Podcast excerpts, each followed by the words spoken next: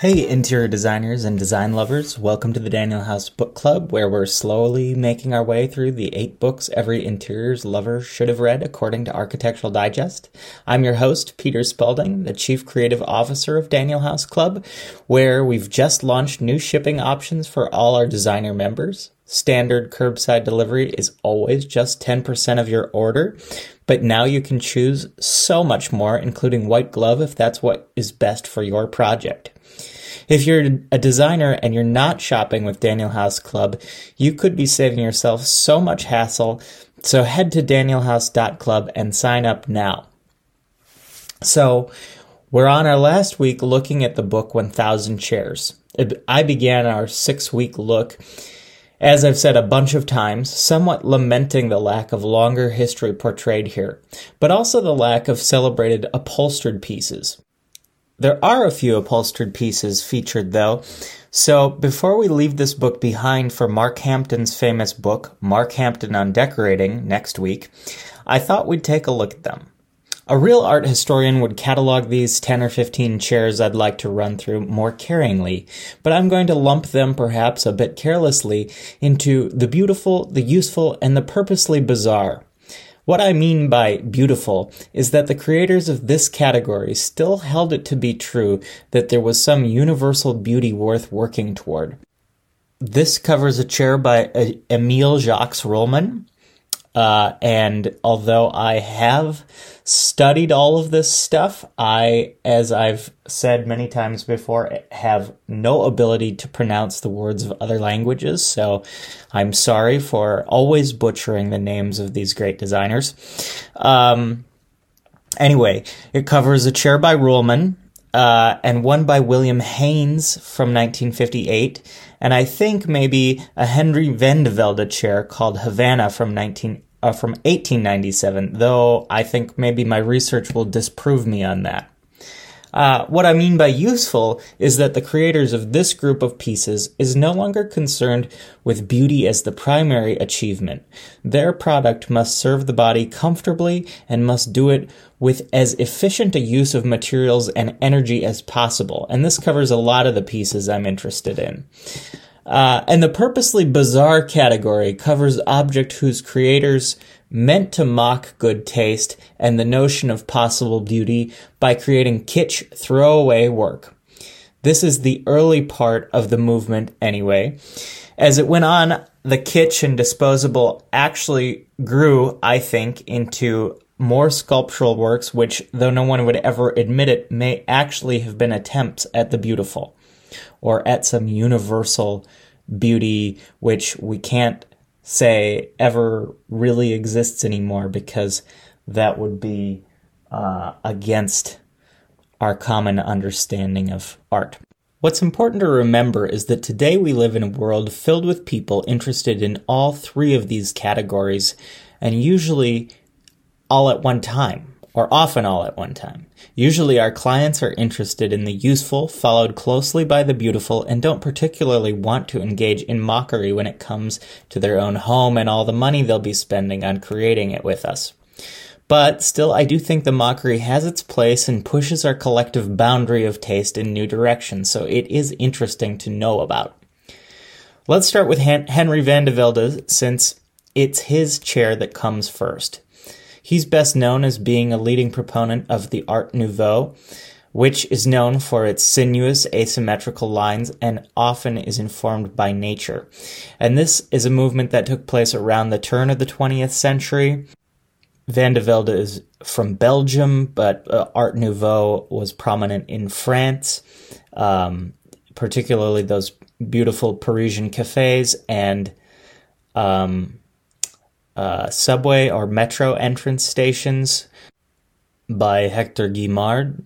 Um, so Van de Velde's Havana chair is not particularly important and looks somewhat like an uncomfortable ish club chair. I've never sat in it, so I can't be sure.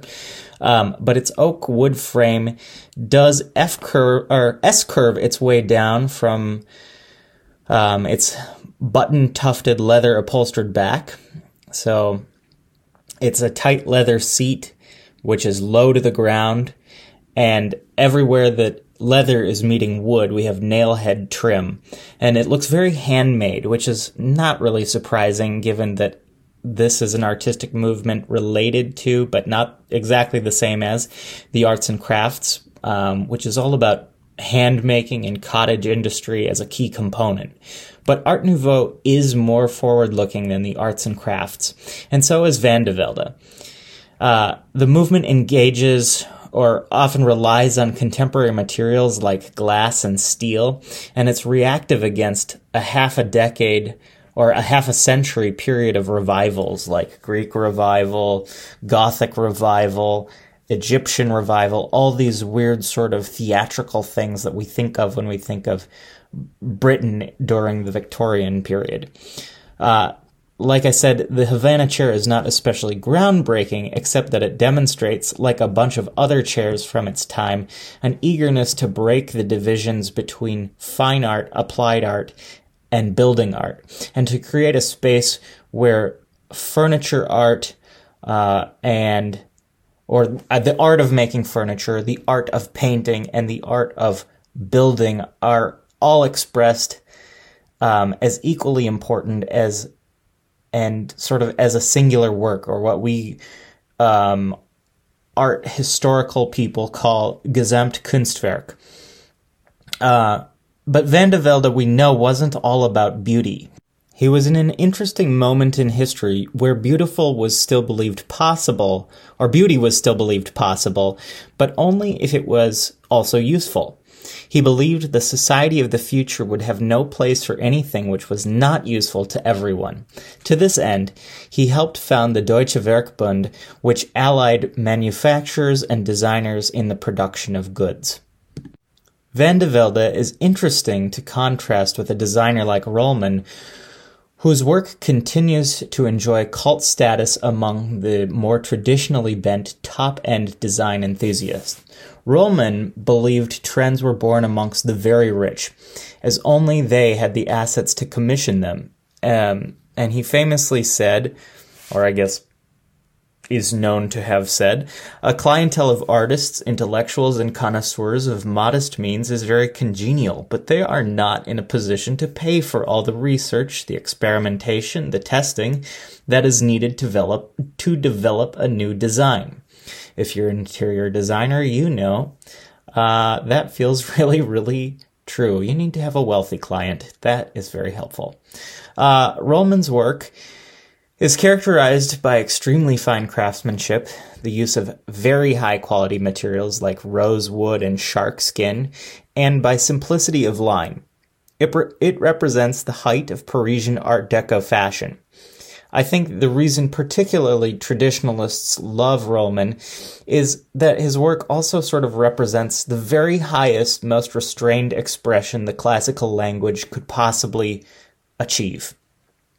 It is stripped to the essence, whereas later works or works by modernists like Le Corbusier might be considered just stripped to the bone.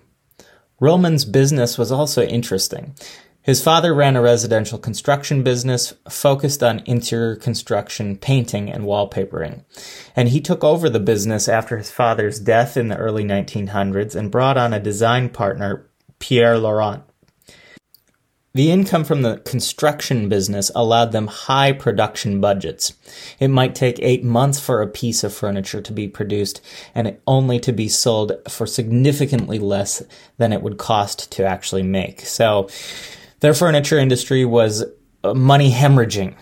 Um, there's a beautiful upholstered piece included here in our book, though. It's called, I think, The Defense Chair from about 1920, which has ribbed tusk like front legs that S curve with no break to form the back seat. But the piece that probably is worth the most attention is the pallet chair from around 1925. These are available in all sorts of exotic woods, as many of his pieces are, but this was one piece Ruhlmann studied for possible mass production, and there are existing prototypes of this chair cast in metal and enameled.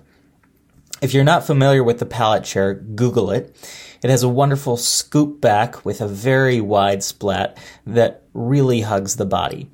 Though it really owes much to the classical world, its sleek silhouette works effortlessly in contemporary settings. It's really too bad plans for mass production never moved forward, or I think we'd be talking about this chair as a staple. Finally, in this category of beautiful, we have the William Haines Brentwood chair. Haines was a, an American designer who began his career as a Hollywood movie star, just as the industry made its shift from silent films to sound. Once one of the most bankable actors, he was fired from MGM for refusing to cover up his relationship with his male partner Jimmy Shields.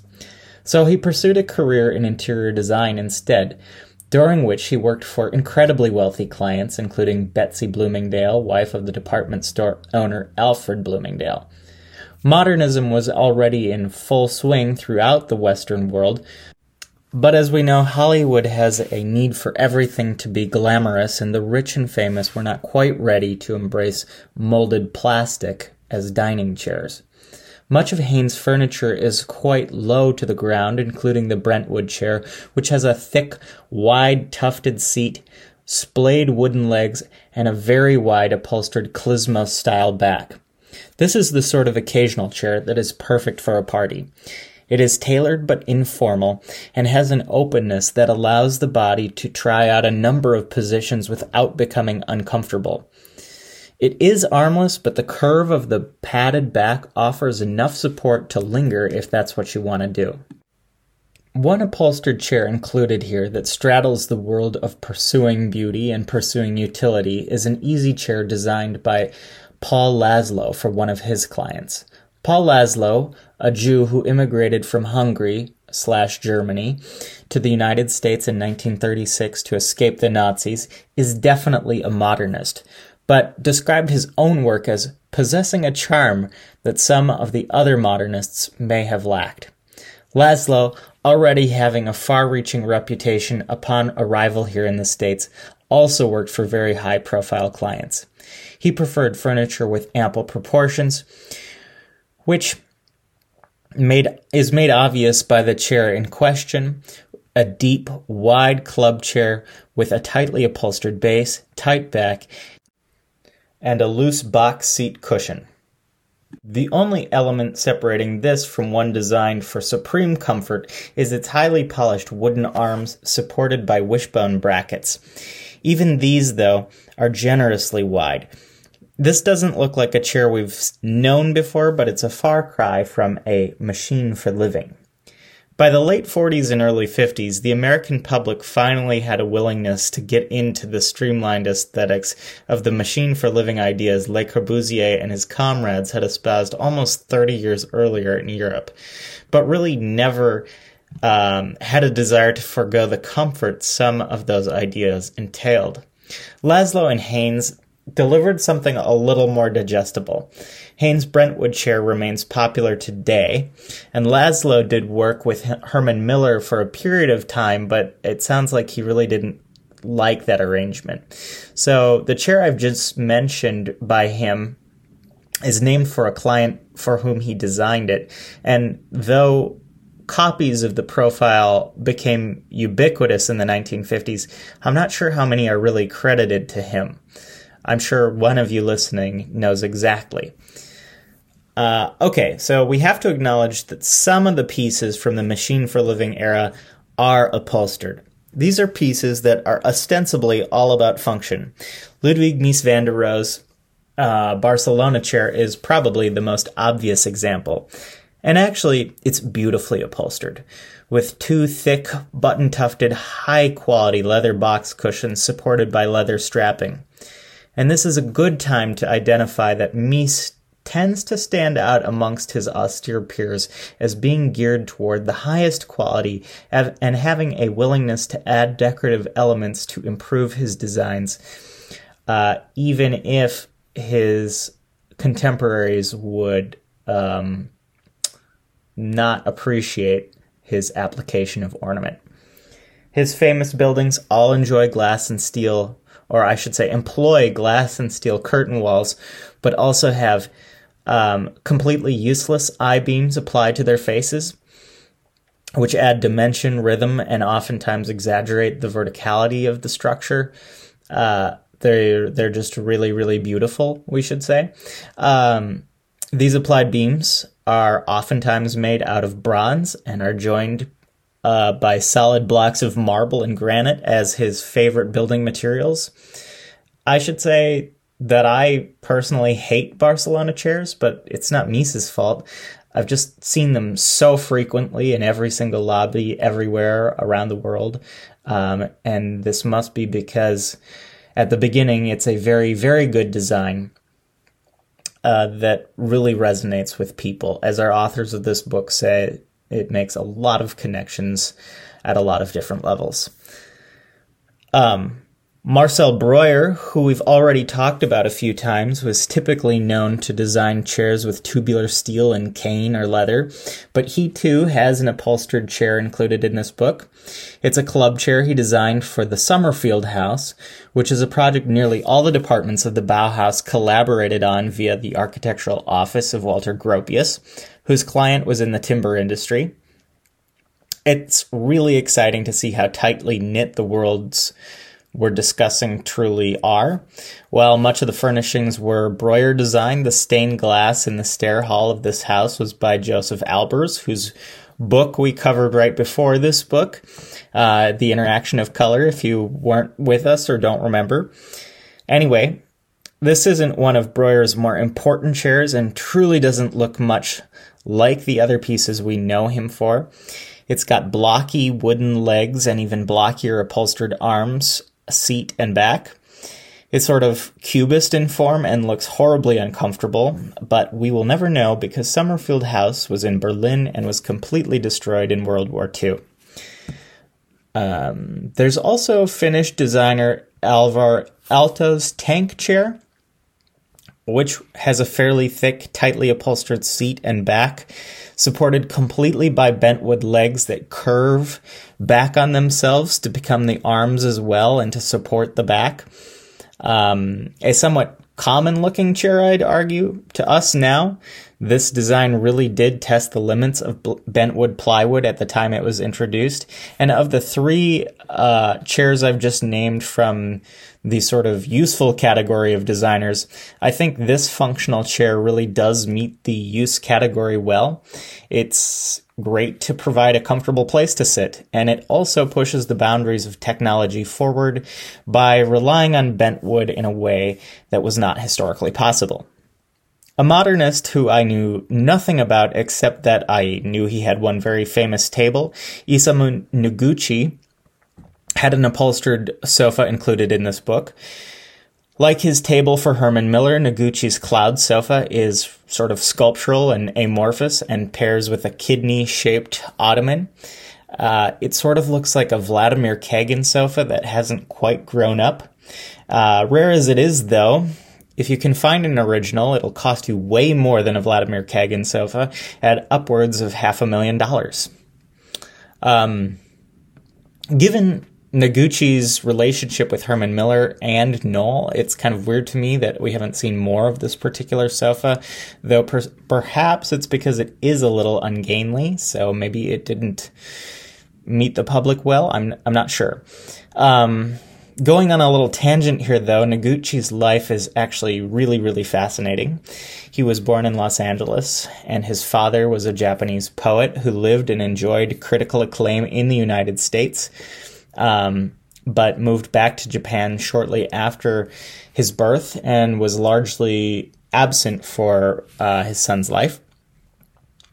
It took a long time for Noguchi to gain serious commissions, although he was able to get by sculpting busts of important people who um, would pay him after he learned uh, to sculpt from the sculptor Gutzon Borglum, whose most famous work is Mount Rushmore. Uh, his first real work in product design didn't come until he worked for Zenith on the design of their Radio Nurse, the world's first baby monitor. Then, when Pearl Harbor was attacked, Noguchi tried to help stop Japanese internment cap- camps, but ended up volunteering at one where he designed theoretical baseball fields, swimming pools, and parks um, which he soon realized the government had no intention of building.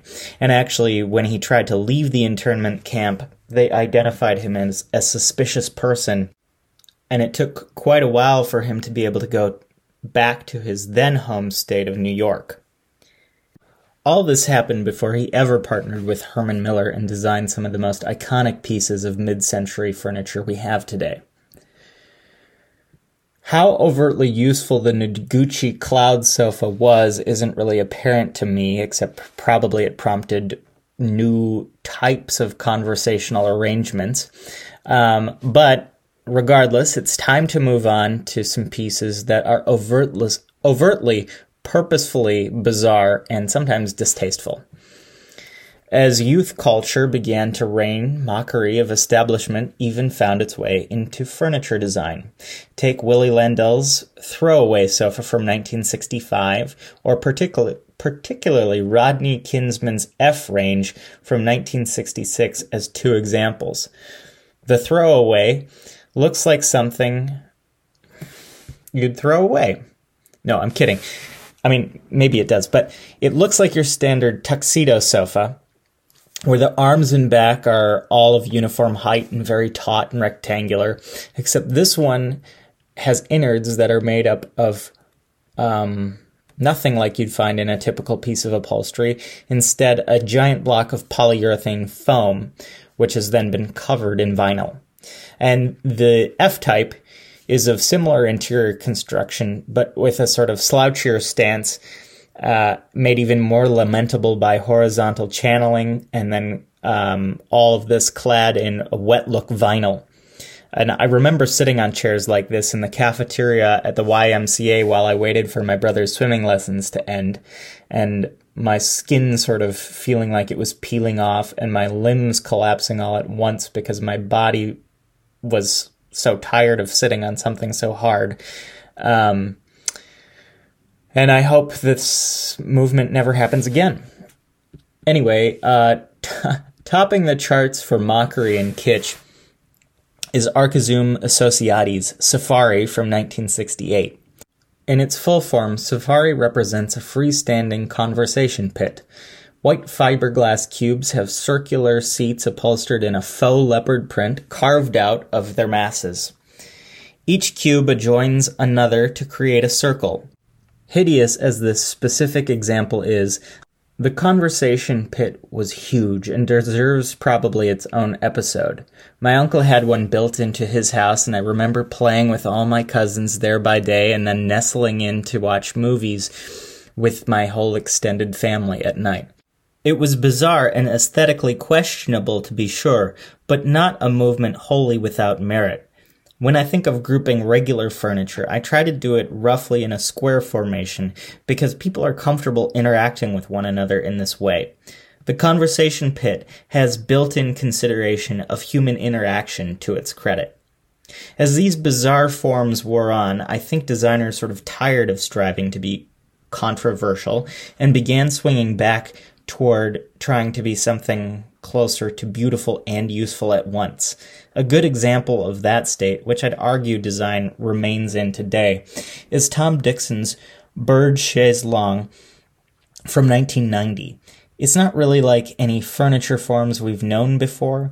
It's still textile covered polyurethane foam, but it puts the body in a comfortable position uh, and it occupies a room like a piece of well balanced sculpture meant to be taken in from multiple angles. It's both tranquil, tranquil and seemingly in motion at once. Maybe being sculptural isn't the primary purpose of a chair, but this one seems to work as an art form and as something to sit on. There are more pieces of upholstery in the book 1000 Chairs, and these are just a few of the highlights that I've enjoyed. Um, still, I would say that none really rely on classic upholstery methods. And as we have more and more inquiries about custom upholstery and help specifying various types of seating, I'm thinking we should have an episode dedicated completely to everything that's possible when you sort of begin building a good old fashioned sofa or club chair for a client. So, um, these have been some interesting chairs. I hope you'll go uh, fall in love with one or more of the designers that I've mentioned. Um, and in the meantime, have a great week, and we'll be back next week to talk about Mark Hampton's book, uh, Mark Hampton on Decorating, which I'm super excited about. So I'll talk to you soon.